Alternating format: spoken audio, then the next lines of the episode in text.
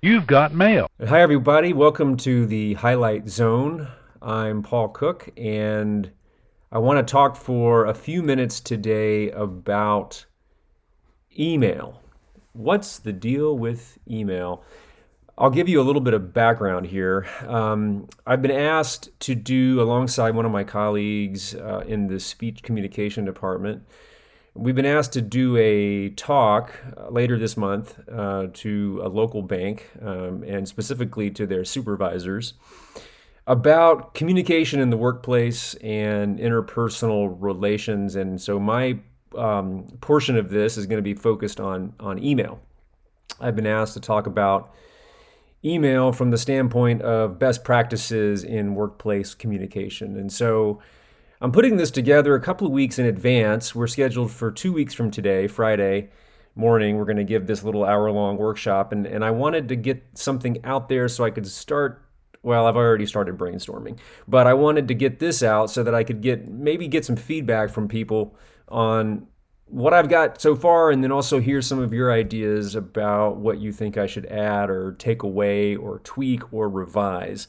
Um, so here's what we're planning on doing, and I'll talk about my my piece. My colleague Joanne Kaiser um, in communication arts is going to talk more about the interpersonal communication piece, uh, and specifically, she's going to kind of focus on oral communication and responding rather than reacting, which I think is fantastic. I'm going to focus more on the email portion and kind of, you know, the nature of email as a communication medium, when to use it, when not to use it. So here's what I have planned. And again, I'm, I'm eager to hear uh, any and all feedback. So, the number one thing I want to start with, I think, is I want to talk about the uh, a little bit about how email has been around as a key feature, a ubiquitous feature of our communication experience in the workplace and school and other organizations going back 25 years at least. Um, of course, it's it actually goes back to the early 1970s. But um, in terms of when most Americans were actually using email in the workplace, uh, you can go back about 25 years to the mid 1990s. And uh, really, for a lot of us, um, email didn't become a, a, ubiquitous part of, of work or school until probably the early 2000s. So I'm thinking maybe a couple of decades ago, 2001 to 2002. I was doing some research the other day on the Pew Research Center. You know, they do a lot of really good statistical research on um, the internet, on uh, internet usage and email and things like that. And they were saying that as early as the end of 2002, so 20 years ago, not, not quite 20 years ago, um, something like close to 90% of American workers uh, were using email on a regular basis. So the vast majority of American, um, you know, I, I, I, think this was like white, you know, white collar workers, office workers, things like that, uh, were already 20 years ago using using email. Um, on a regular basis. And so the the point that I want to foreground initially is that email is a medium. It's a communication medium that we are all very familiar with. It's been around for a very long time. I think we all feel very comfortable with it. And yet that doesn't necessarily mean that we know how to use it in every situation. So I want to talk uh, first about kind of how email is a medium that can be really tricky, that you should never email when you are angry, for example. You should never email uh, um, uh, before uh, taking an opportunity to think about what you want to put into your message. And I mean, a lot of this is really common sense type stuff when you start to actually articulate it. But I think there again, it's the kind of thing that we tend to forget particularly in the heat of the moment or when emotions get in the way. So never email angry. That's my first first rule. I don't know if I'm going to start with that or not, but that's kind of I guess rule number 1. Rule number 2, save your dunks for the basketball court. so um, if you've you know if you've received an email you're you know maybe it's an ongoing thread and you um, you you come up with this kind of brilliant or what you think of as a brilliant dunk on someone and you think oh wow now i've got them you know i've got this awesome comeback or i've got this really funny um, reply even if you think it's funny and harmless i have learned the hard way okay and i want to say at the outset look i, I mean to the extent that I know anything at all about what I'm talking about here when it comes to email, I know it through hard earned lessons and things that I have done wrong. So I think I want to foreground that too. But, uh, you know, th- I mean, even if you think it is a brilliant reply and harmless and innocent and funny, and that everybody on the thread is going to get a great big laugh, um, 99 times out of 100, I would say, uh, as I'm saying here, save your dunks for the basketball court, right? So, in other words, you know, email is not the medium to be dunking on people. It is not the medium, even in a friendly, you know, uh, sort of cuddly way. It, you know, it, it, even when it's someone that you know really, really well, and maybe you go back ten years or more. You know, I've I've been at IU Kokomo now for a decade. I mean, so there are people there that I know that I've known for a very long time, but I don't know that. Um, that it's always the the best idea to you know to to to be snarky or sarcastic uh, or funny. You know, try to be funny and clever in email because you just it's a tricky medium. You never know how people are going to take these things, um, and it's just better to to not do it over over email. Um, one that I've started paying more and more attention to: avoid emailing important stuff on your phone. Some folks take their their work email off their phone altogether. I think that's brilliant. I don't know that that is necessarily possible for everyone. Some people really like the convenience of being able to monitor email on their phone, and I certainly understand that. But uh, I know I've run into situations before where I have replied to people on my phone and I have missed some key element you know because i wasn't reading carefully enough because you know usually when you're on your phone you're kind of you're doing something else and so you're not giving that person your full attention. And even if you are i think and maybe i'm reading too much into this but i think there might be a sense in which you know people see that little uh, sent from my iphone tagline and they think well my goodness you know I, he didn't you know uh, don't I warrant a, a, a, you know a desktop email? You know, I'm getting I'm getting phone emails. I don't know. Maybe I'm reading too much into that, but um, but I feel like if it's something really important, it can probably wait until you get back to your desktop and you have a chance to really focus on it. And that's what I'm getting at here when I say avoid emailing important stuff on your phone.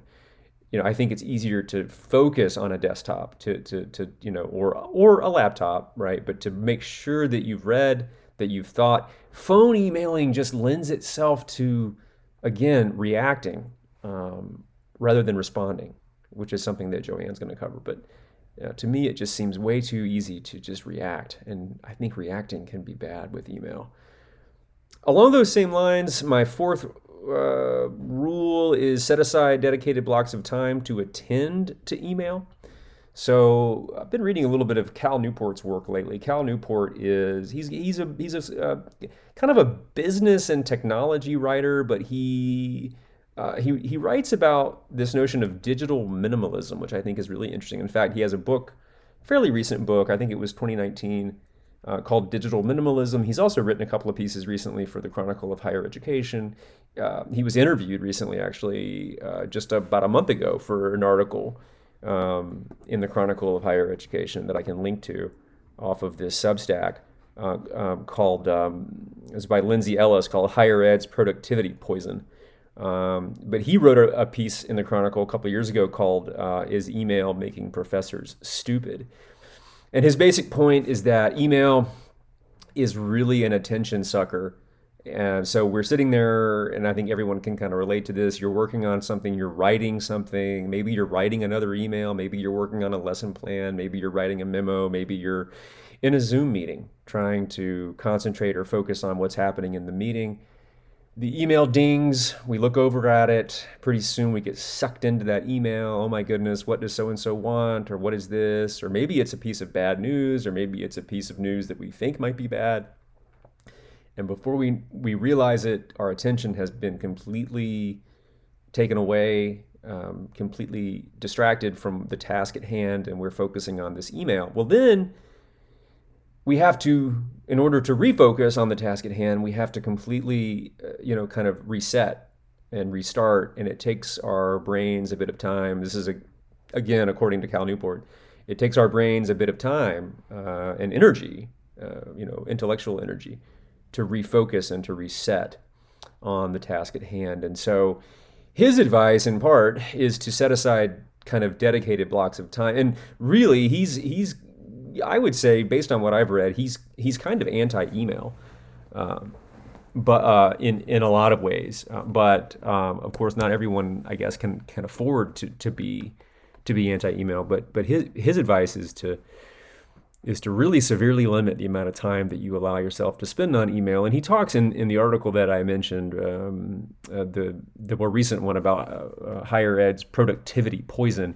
He is interviewed in, in, that piece by Lindsay Ellis, and he talks a little bit about how, um, you know, before the days of email, people were much more productive because they were actually able to focus on tasks. Uh, for long periods of time. Of course, back then there, there weren't smartphones either, uh, so there you have it. But um, but I think that's a, that that's an interesting focus, and so I want to talk in this workshop a little bit about the idea of setting aside times, blocks of time where you can focus on your email and let that be the task that you're focusing on rather than trying to, and I know I am guilty of this, I, I do it all the time, trying to be, quote, productive uh, by writing emails and replying to emails while you are trying to do something else. That is always almost always a recipe for disaster. And I don't know that we actually uh, get any more caught up by doing that. Okay, one, two, three, four, five. Rule number five. Sometimes email is not the medium for the message. Um, to uh, riff a little bit there on Marshall McLuhan. So uh, sometimes uh, email is is not the best the best means of communication. Sometimes um, it's better to actually have a conversation with someone, whether that's in person or over Zoom.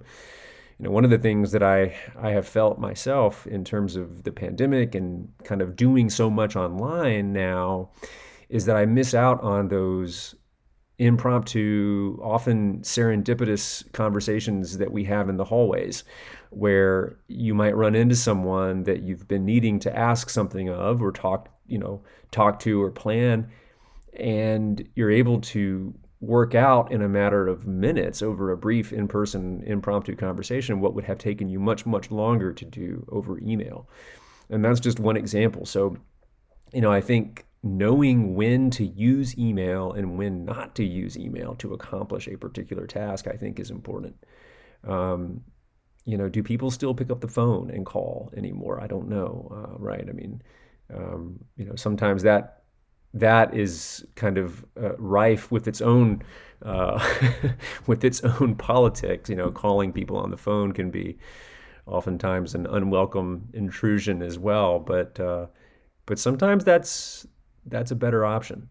So um, if folks can think of like specific examples, I would love to hear some of these from you uh, that, that I can use here. Okay, uh, number six, resist the urge to kitchen sink it.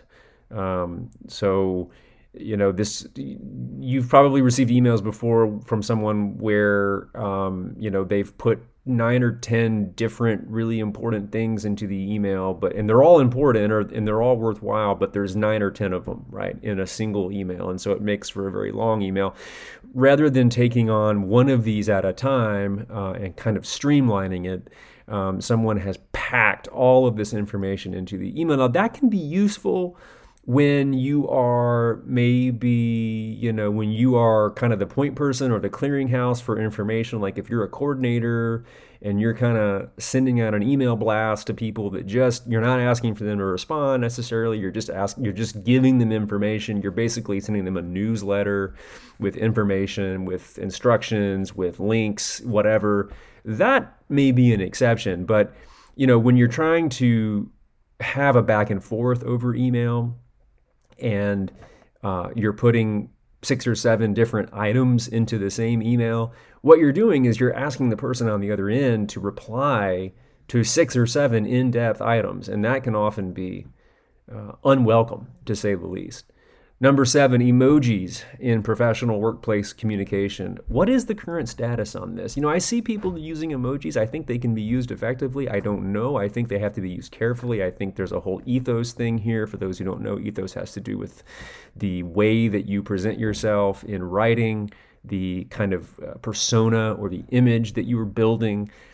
Um, so emojis in professional communication again I, have seen people do it well you know i think a well placed winky face can be can be really helpful um, and, and effective in some instances but i've also seen people do it really poorly and so that's one that i don't really know. I mean I, I would love to hear from folks like what do you think about the use of emojis? Is it kind of a can we say never ever ever under any circumstances or can we say maybe you know do it only when you're 110% sure that it's the right thing to do, I, I don't know.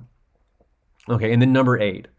Um, and this, I've already mentioned this, but taking time to avoid email altogether in a search for work life balance. And again, talk about one that I struggle with mightily. I am, you know, always inundated with email. I don't get as many emails as some people on my campus do, but I know I get quite a few and I have this thing where I feel like I can't do anything else unless I've replied to everyone. And I think I've gotten a little bit better about that. But then you're always haunted by this feeling that, well, my goodness, if I don't reply to so and so, are they going to think that I'm ignoring them? And then what are the implications of that? So, um, you know, I think taking time to avoid email to achieve a kind of work life uh, work life balance is really important. But my goodness, how do you how do you manage that, right? So those are the eight that I have so far. Um, of course, I would like to have 10 just to get 10 because, you know, 10 is uh, two hands, five and five, but eight may be enough. If you've got two more for me, if you've got two more that you think have to be included, if you think one of these is stupid and I should take it out, or if one of these is redundant or um, needs to be tweaked or revised in some way, please let me know. I'm doing this to try to receive feedback. And maybe you were able to take something useful from this. I don't know. I hope so.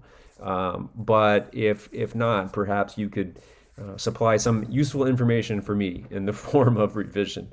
Thank you for listening to this little kind of uh, podcast episode slash plea for help. Um, I hope everyone has a really wonderful MLK Junior uh, weekend this weekend.